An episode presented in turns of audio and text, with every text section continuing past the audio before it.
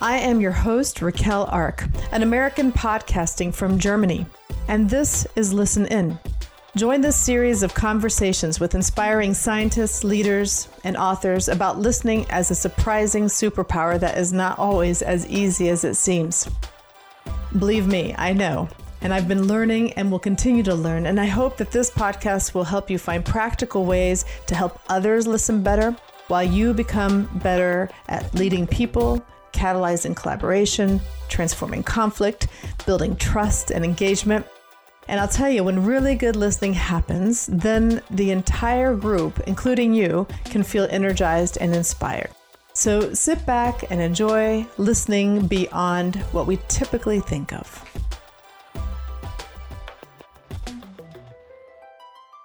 Be surprised at how listening catalyzed a shy, quiet person into a strong leader working with very complex situations. President of the University System of Maryland Student Council, Annie Rappeport, is an experiential educator, peace worker, and researcher, and she shares her story about how listening helped her to find her leadership voice. As a PhD candidate, her research focuses on memory construction, peace building, and conflict transformation after conflict and natural disasters.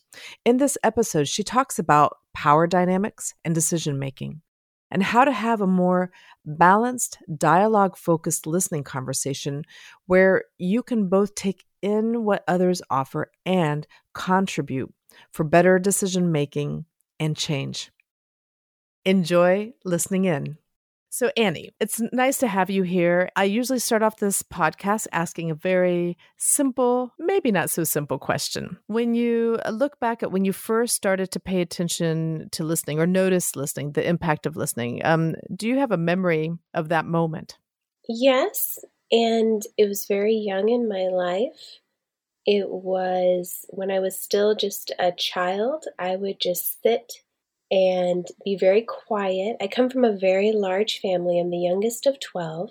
Oh my gosh, really? And yes. I come I come from a very large family, and they are all uh, half brothers and sisters, so I share a parent with all eleven. And I came quite a bit later. So my closest sibling, I was a bit of a surprise, and my closest sibling is seventeen years older than I am, and that's my brother. And so I was in this little bit of a different space where I was in a big family, but I was the only one that was about my age. And I played a lot with myself because I was a pretty big, pretty big age gap. And I love to use my imagination and so forth. But I found that one of my favorite things to do was just to sit very quietly and listen to the sounds around me very closely. And then I would try to imitate them.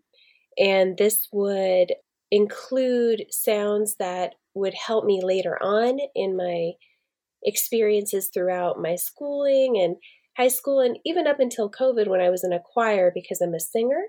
And so listening very carefully has always helped me sing.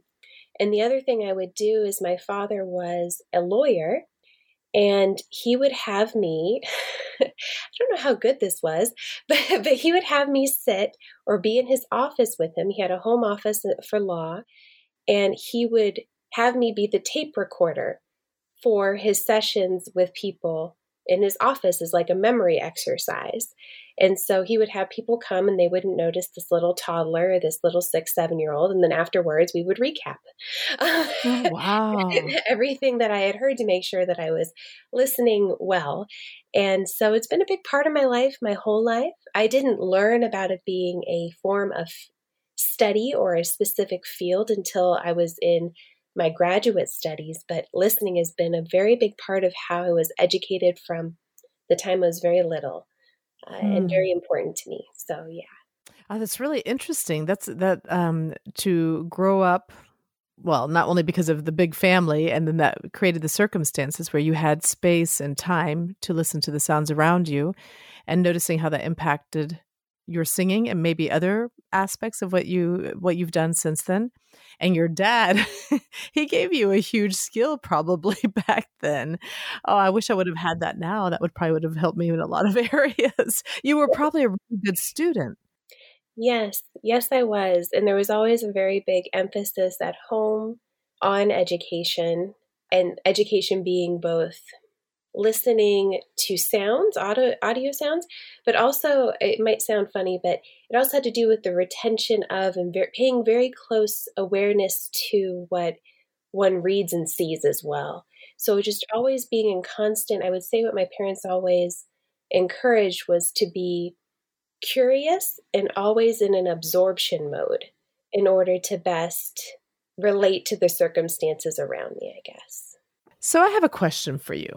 So mm-hmm. you grew up with listening as uh, absorption, right? I'm curious with with your understanding of listening now, what you know about listening now. Um, I'm thinking of what the opposite of absorption is. The other side of listening. Yeah. That it's we're... not just taking it in, but it's also doing something with it. It's a more active process. Mm-hmm. Yeah. I'm just thinking about that. Have you, uh, do you have another perspective on listening right now that you've noticed besides how you grew up? Yes. I would say it, I have changed as a person quite a bit since I was little. I was very shy. I would never in a million years have thought of being on a podcast or or anything where the focus would have been on on what I was saying. So I was definitely, it was definitely more of a absorb and retain. And that didn't change until I was in university, that I had a, a very pivotal moment at my senior year in undergraduate. And it's funny because I was performing arts, but I always wanted to be in the background. I always wanted to be in the choir. That didn't bother me because I wasn't singled out. Uh, but we had this orientation. I was helping with transfer students. And so I got to go to a leadership training, which was not something people ever really picked me out for things like that, or it was very rare because I was on the quieter side and the shyer side. And I went to this training. And they asked us to do a number of different exercises, one of which was non-verbally communicating what communities you belong to. So they'd had in circles and out circles. And at the time, I was attending a university in San Antonio, Texas, which I loved, my university. And I didn't know about this about my own university. But in that room of one hundred fifty or so students, I was one of only three who were Jewish. Hmm. And so that was one really tiny in circle when they had those of us who were Jewish walk to the center. And there were just three of us. And there were a number of in circle, out circles. And some of them were religious identity. Others were a bit more... Mm, a bit more hidden. So you had to build trust first. So there would be ones about whether or not you identified as having an eating disorder, whether or not you identified as previously being in environments of abuse. And then they had ones that were more so, you know, go into the circle if, if you like to play sports. So it was a whole spectrum of different identities that you may have. So after we all went through this circle, in circle, out circle exercise, for those that were in smaller in-circle groups, they asked if any of us would speak to what it was like to be a member of that community. And of the three, nobody else wanted to talk. And I had this moment where I didn't want to either, mm-hmm. but I wasn't okay with nobody speaking up for Judaism. So I volunteered and I went into the center of this room with like one hundred fifty people, and I about couldn't breathe. I was so scared. Uh, but I just simply answered questions for folks. And I tried to just be myself, be honest, and speak my truth quietly but clearly.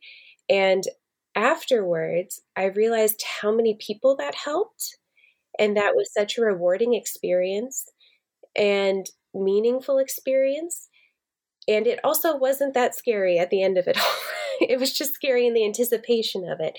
So that was really a change, a very transformative moment for me to realize that I could share my story. I could share stories of others in a community that I belong to. I could be a conduit for a particular narrative or a particular background. And that could help create more compassion in a, an environment I was in.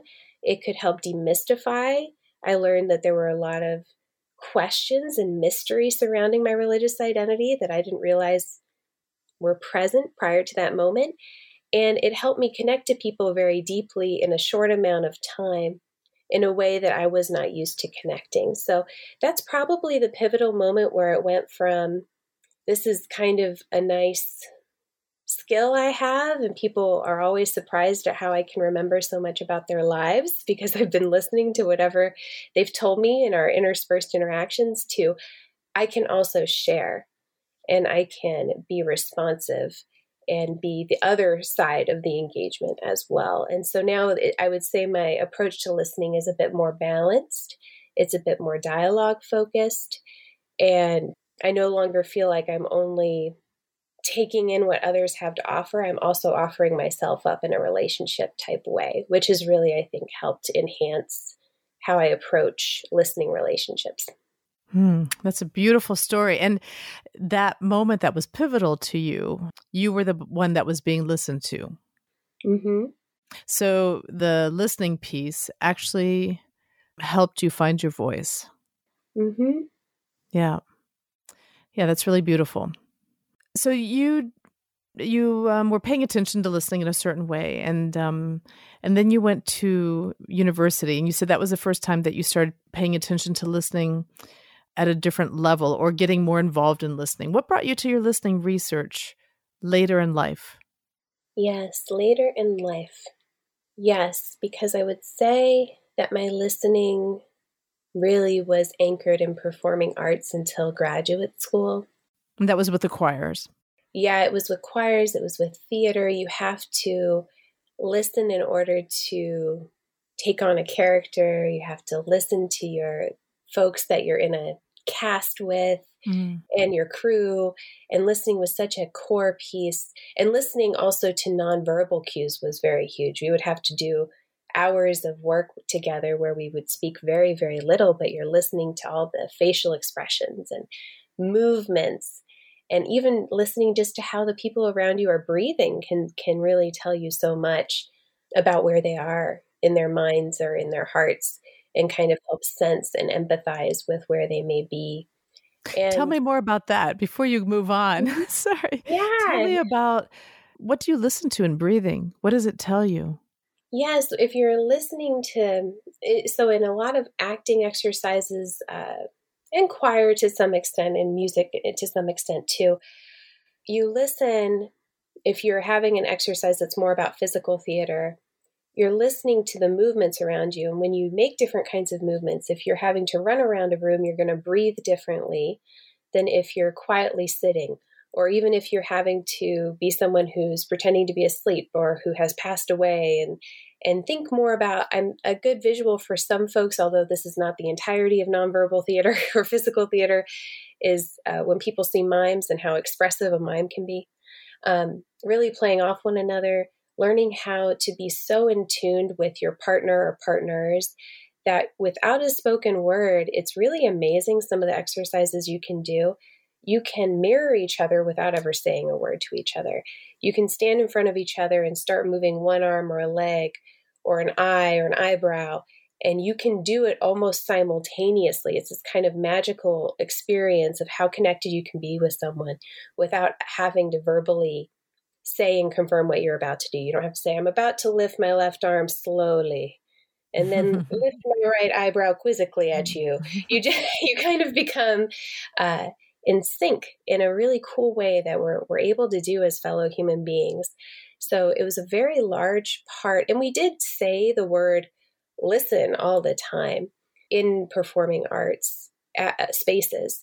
And then more so as a piece of the theater program I was in in San Antonio, it was theater and communications were the same department. So they were viewed as inextricably connected. So there were those who really helped put terms like listening on it, but it never really sunk into me that they meant something that's considered an entire field. Yeah. So, the field is huge. I feel like it keeps getting bigger. The field is large, and it's one of, it, I love fields that are just inherently uh, transdisciplinary and multidisciplinary. And so having that background in performing arts and visual arts really helped me later in peace studies, which is my graduate work, and education, which is my graduate work, because listening really is such an important anchor almost to, I haven't really found anything where listening isn't an important root or anchor. Uh, it's, like, it's harder for me to think of things where it wouldn't apply, but it helps so much in education. The impact one can have uh, listening to one's students and co-learning with one's students can change the whole feeling of a class and really help encourage learning in a way that you don't see if the only encouragement is to listen to the one at the podium. Yeah, I'd love to know more about that. Um, can you um, give me an example what what you mean by that? Yes. Uh, so I don't know what uh, what everyone's experience kindergarten through secondary school may be, but uh, when I was growing up, I was growing up across different states, but primarily it was one or two teachers in front of the classroom, and the students are all sitting and the teacher is standing, and the teacher, you revere the teacher, of course, and the teacher has knowledge and wisdom to impart. And for the most part, unless you are asked a question or specifically instructed in some way, the students are the listeners, and the teacher educator is the one speaking and the one being listened to. It wasn't until university that I started having courses where it was more, we're all going to sit in a circle together. We're all going to be at the same level. We all have something to contribute, and we're going to learn together. And I found, at least for myself, that I learned much more and probably learned more effectively in those scenarios versus, again, kind of that shift from absorption to a more participatory uh, mode where mm-hmm. I'm also involved. I'm not just taking in and learning and retaining. I'm also needing to listen, relate it, synthesize what I'm listening to so that I can also contribute and give something for others to have as well. Yeah. You know, I think um, this listening piece in education, um, from what I can tell so far, a lot of it is, you know, listen to me and, you know, be quiet, mm-hmm. uh, maybe sometimes paraphrasing or whatnot. But for the most part, it's more about, are you doing what we tell you to do? you know, mm-hmm. Mm-hmm. And I just wonder, you know, I see, um, I see how that plays out in the schooling. I mean, not, not all teachers, but in general, I see how that plays out. And I think, oh, there's so much more that could be done. Um, just a sidestep. I did a listening lab at a school. I was asked to come and do one at a school. This was here in Germany. Mm-hmm. Um, that was one of my toughest groups I've ever had. They didn't listen to, they didn't follow the rules. Oh. I had to intervene Aww. multiple times to get them to change their patterns and really listen to each other. It was hard work. Mm-hmm. It's so funny. It was. It was. Oh my goodness. Oh, but did it ever sink in? Did did something ever shift? Yeah, yeah. I mean, not, not with everyone, just like normal, but yeah, for the majority, yes. Even though you had a few people who grabbed onto the the processes, like the uh, like listening circle and the structure, they loved it, but then they wanted to turn it into a rule, you know, which is different than really using that as a, a process to be able to listen to one another. They're like, oh, this is how it should be, and it should be like a rule. So it, it shifted. So the the so a few people, their their approach would have turned it into a rule, which is not really what you want to do with that, you know. So yeah, that was really interesting too. Yeah. Did you do more schools after that? No, I haven't really. I mean, I do stuff at the university all the time. That's different. Um, but when it comes to teachers, no, I have not. I have not worked that much with, with teachers. I work mainly, you know, doing working with students or working in organizations. Yeah. Ah, well, that is a really, that is, that is so interesting to me that that is what happened. And it makes me think a lot about it's now, it depends on what circles you're in, but for a time it was very much a common phrase to say classroom management. Like we need to manage this classroom. And if you, the teacher, are not seizing your, the control of the situation, then you will be overtaken by these, you know, wild untamed, this idea of uh, not, of it kind of being scary to relinquish that power and to have things be more open. But to the best of my knowledge, there are schools very different than the ones I attended all around the world that are more so the other way. They were just not ones that that I was exposed to. I was wondering if you could share a story where where you were either surprised about listening or where listening had a big impact on you. One of the ongoing research projects that I've been working on is looking to better understand the efforts of peace-based organizations that are centered around listening, specifically between communities in the Middle East, in Israel and Palestine. Mm-hmm. And I was just so blown away, in a good way, by some of the projects and things that, that they would do. So there's this organization called New Story Leadership. They're based in Washington, D C, and that actually has its own importance because what happens is they bring delegates, is the is the term they use, but they bring youth right after high school, college-age youth from Palestine and Israel together, but they bring them together in the United States. And you're paired for homestays, one Palestinian and one Israeli. And during that homestay with each other, you're going and you're having a very narrative, dialogue, listening-based training of sorts as a mode of learning how to be leaders. So it's very much a leadership training program, all based on listening to each other. And some of the things that I've I've seen or heard at through my interviews with the alumni or through programs that I've attended is seeing the transformative power of somebody who is Palestinian listening to someone who is Israeli and vice versa. Mm-hmm. And some of those exercises were so powerful. So it might be each person, please share a really, a time you were frightened, right? Like a time you were frightened growing up. And they would share a story and what the person or persons listening in that small group were asked to do was not to relay the facts of the story. They were asked to relay the feelings of the story. They, you know, I could tell that you felt frightened. I could tell that you felt sad that this happened. I could tell, and and really understanding each other's emotions helped find a commonality that both communities want to come together. Both communities are tired of being afraid. And then moving from the listening to coming together to change the narrative. So they talk about changing the story, having a together story, uh, no longer having these rigidly opposed narratives that the communities kind of live within, bridging those and creating new stories through. They do lobbying in Washington, D C. The fact that they're in Washington, D C is very important because in the Middle East, they don't have the same rights. Mm. So it's not, it's not possible to have that same atmosphere of safety and connection if half the people don't have the same rights as the other half of the people.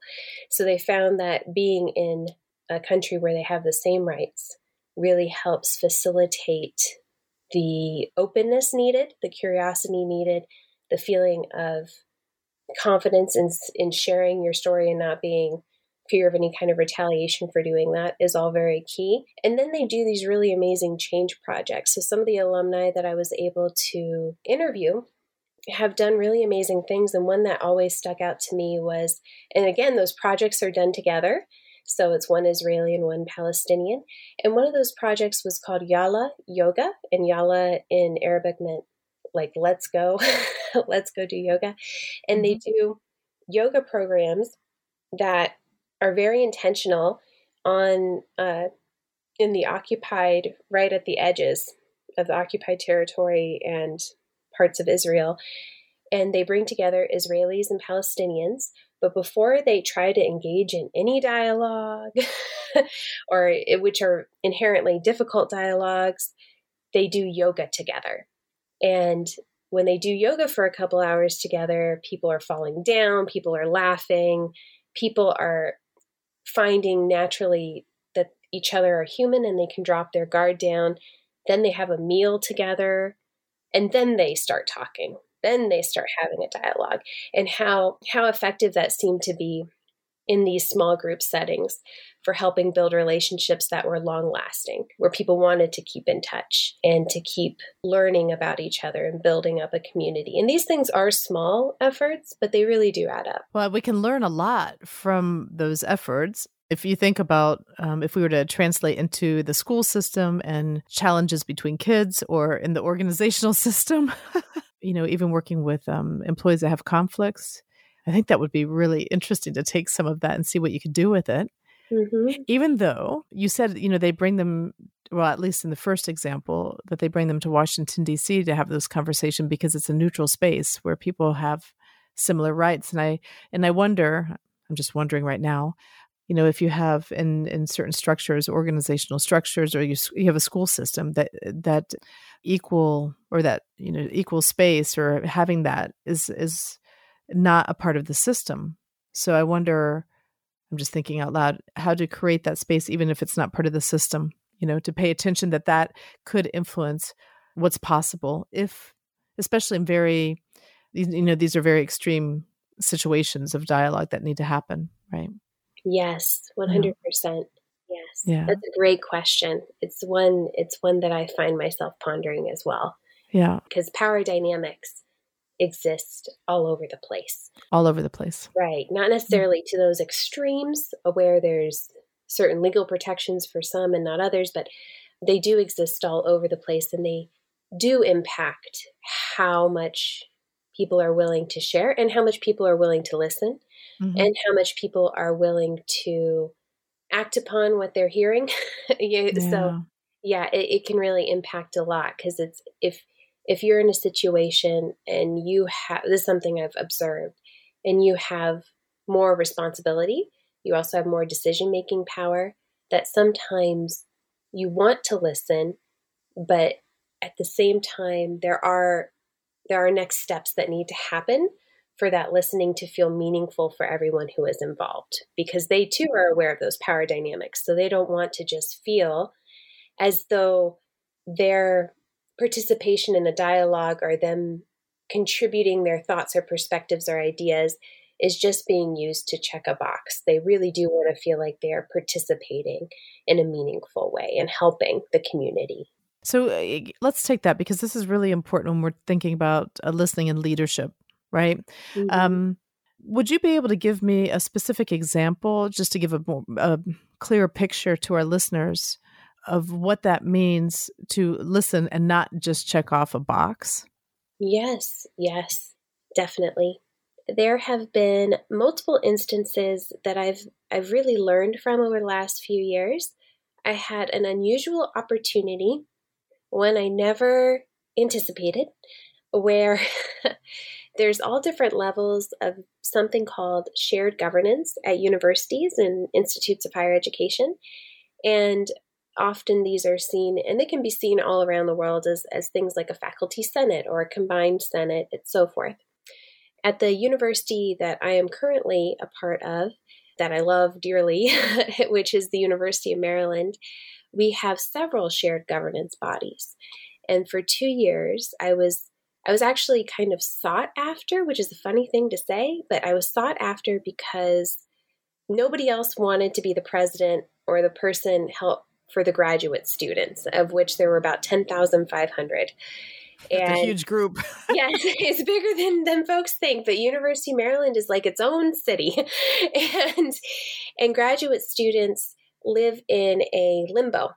Sometimes graduate students are students first and treated as students first, and at other times they really are the drivers of a lot of the teaching that's going on. They're the drivers of a lot of the research that's happening.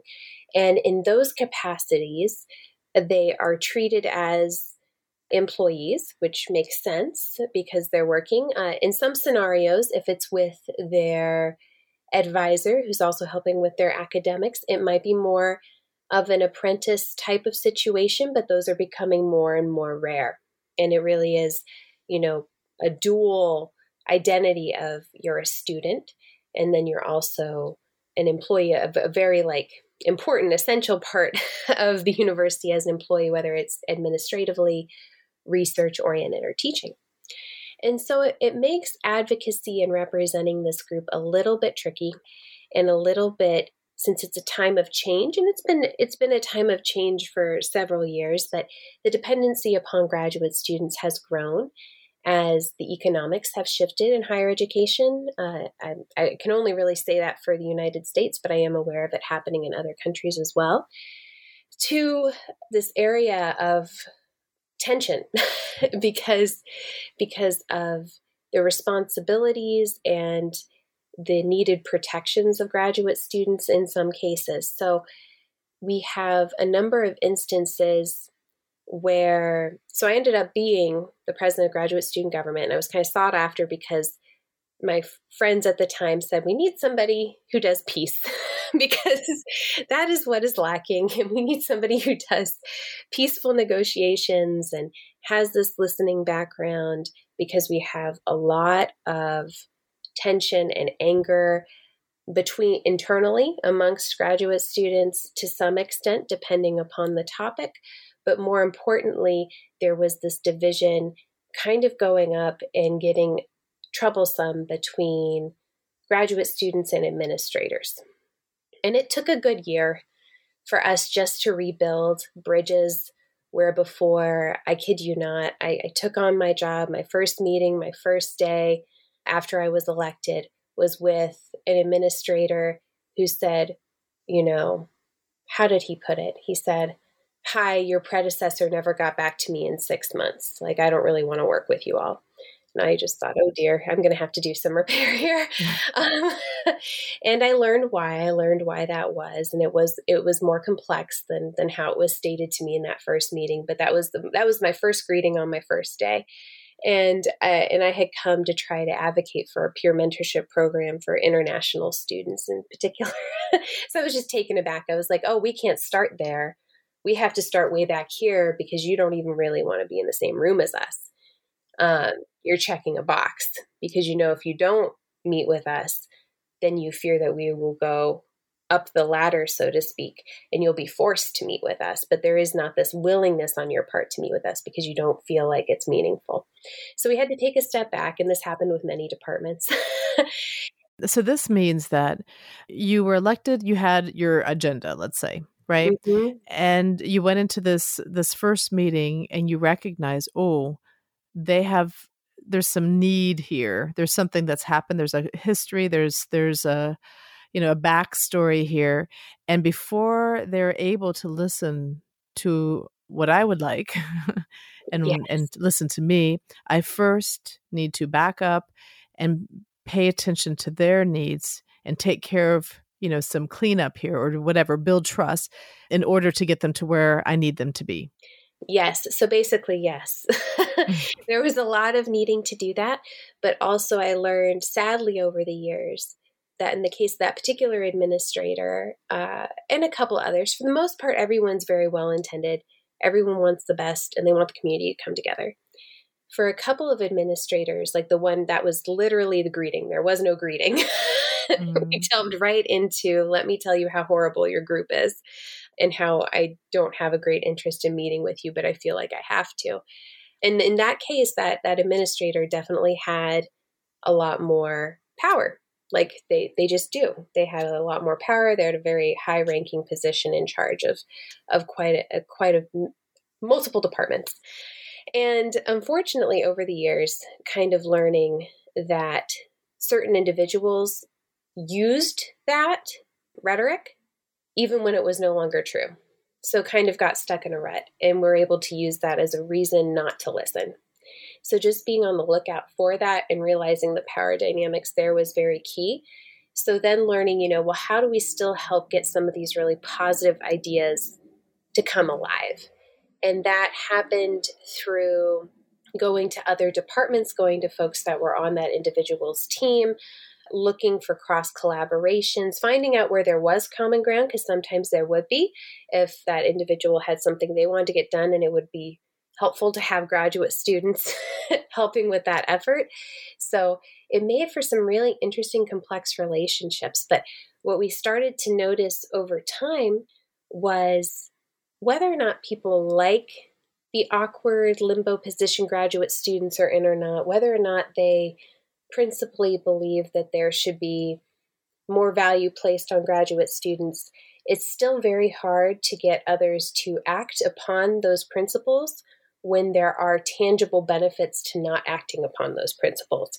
So that's been very difficult for us as a group to try to show how mutually beneficial uh, the granting of some rights or the changing of some policies can be for the entire community.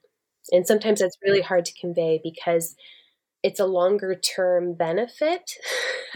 Mm-hmm. And in the short term, the benefits are being reaped from graduate students having less policies in their favor or having less outlined, written down protections because we're in this limbo land. And so that's that's just one example of where it happens, but we see it we see so many well-intended and excellent administrators as well. We have some administrators, staff and faculty who have positions as department chairs or college deans who are phenomenal, who've helped make really positive changes. And then you have these instances where there are leaders who feel that they have gone above and beyond to say, unlike my predecessors, I'm going to have town halls, or I'm going to set up these listening sessions. We have had things in the past called listening sessions. And this isn't even just for graduate students now. This is just across even the state higher education system, higher education. We're going to set these things up because we want to listen to you. We want to listen to you, students, undergraduate and graduate. We want to listen to you, faculty. We want to listen to you, staff. And we want what we listen to to help inform our decisions. And that's how it's framed. However, if there's no follow-up after that town hall, if there's no follow-up after that series of listening sessions, I've witnessed time and time again, very sadly and disappointingly, that even if those administrators took some of those comments or perspectives and integrated them into their decision-making process, unless that is conveyed to the people who gave their time, and sometimes the time given is substantial. Sometimes it's a one-hour town hall. Sometimes it's volunteering to be on a council or committee, and it's several hours every week. and and they give their time, right? They, they're giving their time. They're trying to help their communities be heard. And unless there's a, a tangible follow-through where somebody in the leadership says, it kind of echoes back what they have heard, you know, I hear you. I heard you say this. Here's what we will do because you said. It doesn't have to happen in the moment. They may not know what they can act on in that moment, even if it's two months later or three months later or two days later, whatever it is. If there could be this follow-up piece, people would feel respected. People would feel that their time was m- meaningful, being given to whatever the effort was, whether it's a covid nineteen response group or how to improve campus transportation. You know, it, there's all different kinds of topics that can be around, but it's very problematic. And I watch so many people become very skeptical or jaded over time if they gave time and gave time and really worked hard, put an extra effort to try to find solutions.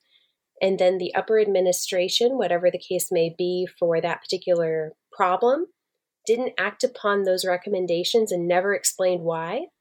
Those individuals felt like they were used. They really did. They felt like they were used. So it was lovely that someone asked for their perspectives, and that was a wonderful step, and, very, and that was a lot of progress. But if they've given their time throughout the year and they think that they were used, they may never want to participate again. And, and I have witnessed that happen a number of times where people then stop participating, and it becomes a, a negative kind of cycle because it's, well, nobody wants to participate. We want to listen, but nobody's participating. No one's showing up anymore. And you have to explain, well, have you thought about why? why, why did you have participants in years past and they've dwindled off? Have you given that any consideration? Is it truly that they're indifferent, or do they not think that this is a meaningful use of their time? And if it's the latter, then why? And how do we make that a little bit more, you know, effective? Yeah. And, you know, I was thinking about, like, it could be that their input was meaningful, but they, ne- they don't know it. It mm-hmm. was never, they were never told what happened. It could be that people just listened, didn't do anything with it either, but it could be that they, there was something done with it. And then um, they were never, nothing was communicated to them. And so the cycle wasn't complete. And I was just thinking about dialogue, and you probably know this more with peace. That this is probably in peace. I can't imagine, like, it's it's this listening process of listening and speaking or whatever. It's it's it's I don't know. Cir- uh, I, I'm just picturing a circle. You know, kind of it happens, but it's just not like this one way direction. It comes back. You know, it's like this where it's like this give and take that is is um, in order for it to really feel fulfilling, satisfying. Um, there, this need for knowing how we impact and what value we we bring through this conversation. It seems like one hundred percent, yes. And and what you said is is spot on. And then there will be a, a handful of us who are the elected student leaders in our case, but I've seen it happen with faculty and staff as well, and even administrators who don't feel, you know, don't feel heard. I see it happen at all the different la- levels, and it can even happen in the reverse level. Like sometimes an administrator feels like they haven't been listened to over and over again to the point where they no longer want to, they need a pause. They no longer want to engage because they're not seeing the point anymore. So it doesn't always have to be the top down. But uh, more often than not, I've seen it happen in that way. And it's exactly what you're saying, where there's a handful of us who may see that elements of a discussion had been integrated into a decision, but it never got relayed back. And not everyone in that room has the tools like us, for an example. We don't necessarily know how to reach out to the two hundred people who attended that town hall or the twenty-five people who were a member of that council all year.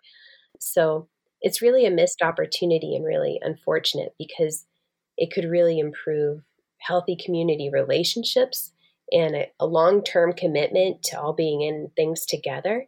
If that one little piece that seems to go missing could just be filled, mm. especially when it is happening. You're right. Sometimes the, the ideas cannot be acted upon, but what we see um, over and over again as well, which is, I think, compounds the problem rather than helping the solution, is frame discussions where, okay, we're going to talk today about, I'm just going to pick a, I don't know, a question, like a, something we hear a lot about. We're going to talk today about how to financially make this department work and while balancing out affordability. Okay, team, we have people from faculty, staff, students, both graduate and undergrad. We have administrators. Come up with ideas. Okay. Then everybody goes and they come up with this all on their own time. They come up with their, their ideas. They come back. And then uh, we have a lot of processes where people then vote, right? So then you might vote on the ideas and you get through all this work. And we're talking hours upon hours of work that people contribute of their own time, volunteer. They voted up the ranks. This takes several months, only to learn after many nudges later, when their votes have all been overturned by the mm-hmm. uppermost level. And then they're like, why? We spent so much time. Why did nobody, why don't you like our ideas? We worked so hard. We came together as a community. We had all these different stakeholders. We had all these different conversations. We tried to consider all the elements. We worked so hard, and we hear nothing from you. We just know that you chose not to do anything we worked on. mm-hmm. And you, you ask and you ask and you ask. And unfortunately, sometimes what then trickles down eventually is, none of your ideas were ever viable to begin with. Why did you come to us with such unviable ideas? Oh my gosh. Right? And, and the and, criteria wasn't clear. Well, maybe next time you can tell us that, you know, when we, when you bring, oh, you, when you open this up as this big giant, imagine the new world type of area, if there really are confines and limitations, please do convey those before people spend Truly, I mean, this this committee that keeps coming to my mind easily spent over a hundred hours coming up with those ideas. That's expensive for the. That's expensive. For the like, and right, like it, it, they easily and they came up with all these different ideas, and they drafted yeah. them, and they voted on them, and they. And this particular one comes to mind, but I could name several. Like I could easily name like a dozen examples of that happening to different committees and councils on campus, to the point where, or it never quite. There's just these little gaps where.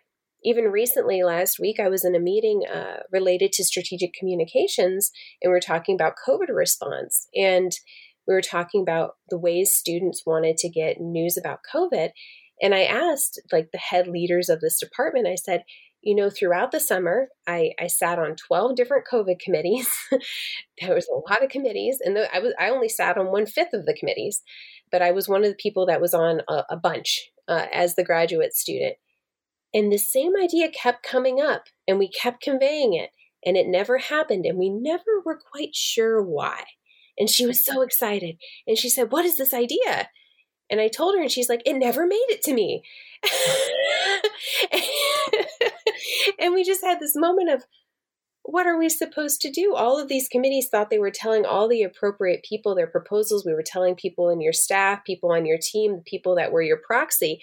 If it doesn't make it to you that way, then why are we meeting to begin with? Did none of our recommendations meet? So there's just these little missing gaps in the in the little missing gaps. little the li- missing gaps, which are creating huge gaps, or something. Right? Giant disconnects, and and, and that happens, I'm sure, all the time, everywhere. And you realize, you know, so so to pay attention also on, in terms of the flow of communication, mm-hmm. that's really important. Mm-hmm. Yeah. Exactly. Because everyone was well-intended. She really wanted that idea. It's so sad. And then it happens through an informal conversation, right? Exactly. In a yeah. much less formal conversation. Oh, and I think that's what uh, people are missing a lot with everything. I th- how much gets done like that with informal communication. And right now with um, everybody working online, that's a lot of that is missing. I think mm-hmm. there's the people really missing those, those getting past those gaps. Yes, they they are. Yes, yeah. We'll never take those gaps for granted. In education, those are gaps too. You don't have those moments with your students right before or after a class where they felt comfortable coming up to you and asking that question they didn't want to ask in front of twenty people. Right. Yeah, right? they're yeah. right. Mm. So it's missing. Yeah. Um, I'm going to shift a little bit. Um mm-hmm. If you could share with our audience a listening tool or something practical that would that would help them either in a, in the business context or a personal context, what could that be? Yes, that's a that's such a good question. Uh, it, this is kind of building upon our prior converse, like a prior part of our conversation, but something I have found is so meaningful because sometimes I'm in that role. I'm the person. Uh, we have many roles, right, in our lives. So sometimes I'm the person who's able to help make the decision or help to make the change. So that gap I was speaking to earlier, the tool I, I hope everybody maybe can glean or adapt to their own circumstances from this is to be the leader in your world, wherever that is, that you are making sure those gaps don't happen. So I, I was helping with, uh, at one point, our graduate student government, we're representing ten thousand plus students, but we had, you know, eighty, ninety students every month meeting as the representatives of all the different departments, or most of the different departments. Not every single one was covered, but always making sure I knew every single one of those people and prioritizing. Yeah, it was a lot of people, but it was probably the best use of my time that I set up one-on-ones with all of the different representatives so I could have a conversation where I learned their story. I learned the story of their department. I learned the story of their field. I learned what mattered to them. So then I could synthesize, find the patterns, find the commonalities, and figure out where we could fig- to find out change, where it could happen, where are those points where we can actually make something happen so that our time together isn't only listening to each other's troubles, which has its own purpose and value. It definitely does, to not feel alone, to feel a sense of community, but going further. So how can we synthesize all those conversations, which which really do add up when you have eighty or ninety people? It takes some time to meet with each person. And not everyone took me up on it, but many do. And it's what in each of my roles that I've had, because I moved from graduate student government to the student council for the System of Maryland, which now we represent as the student council for the system, we represent one hundred seventy-two thousand students. Wow. So it's a lot of students, and you're representing based on system-wide policies, or which is almost statewide policies. There's only a couple of schools that are in the system in the state. And those one-on-one conversations are what people remember. It's how I've been able to keep in touch with and have long-lasting relationships with the people I work with, which is I, that's something that's meaningful personally to me, but it made me more importantly effective as a leader because I focus on the person and listening to what they have to say and what they have to convey. I remember them as a person. Mm-hmm. I don't remember them as rep for physics. I remember them as Artur. You know, I remember mm-hmm. them and I, I know them, and I know them at a level that helps me truly advocate for them better. And I can go back to them and I can say, and this was that piece that's missing so often. I'm not perfect at it by no means, but more often than not, I make a concerted effort to always go back and say, even if the news isn't good, I took your idea. Here's where I took it. Here's what happened. This is going to be a multi-year effort if we want to see it happen. It's going to take persistence. Or in the rare occasion where it's an easy fix, I was able to go here. Guess what? Done. like, and it's because of you. And not just saying, you know, we did something because of you, but expressing the needed gratitude that needs to be given to those people for sharing. Because sometimes it's hard to share. Sometimes the things that they're sharing, the problems they're sharing, put them in an extra vulnerable position because they're opening, quote unquote, the can of worms. They're, quote unquote, stirring the pot. They may not be well liked for a little bit in their in their department if they point out the department's pain points. Yeah. But they're being brave. And so that appreciation for their time and for their bravery needs to be conveyed. So those are the tools that I would like to convey to people is the human relationships are what matter, and being authentic, learning about the people that you're working with, the people you represent, the people you lead, and following through with them and showing your gratitude to them. Is the whole cycle, and it needs to happen over and over, but it's such a, I don't view it as work because that's the part that makes it worth it. but, yeah. but I realize if it doesn't come, if that's not the way you operate and it's viewed as all this extra time you're using up that should be used on other things, I can see that. But for me, it's the most worthwhile use of time I've ever had in, in those roles. So that's just my opinion. That's beautiful. I love that. And, and those people, um, you know, you matter then to them, and they're probably willing to go the extra mile for you too. Mm-hmm. Yeah. So if you were to leave our audience with like one last message or a takeaway, what would that be? I think something that kind of, this goes all the way back to that moment where I had to speak on behalf of an entire community and I was so scared. Um, yeah. Something that came up when I was sharing stories about being Jewish.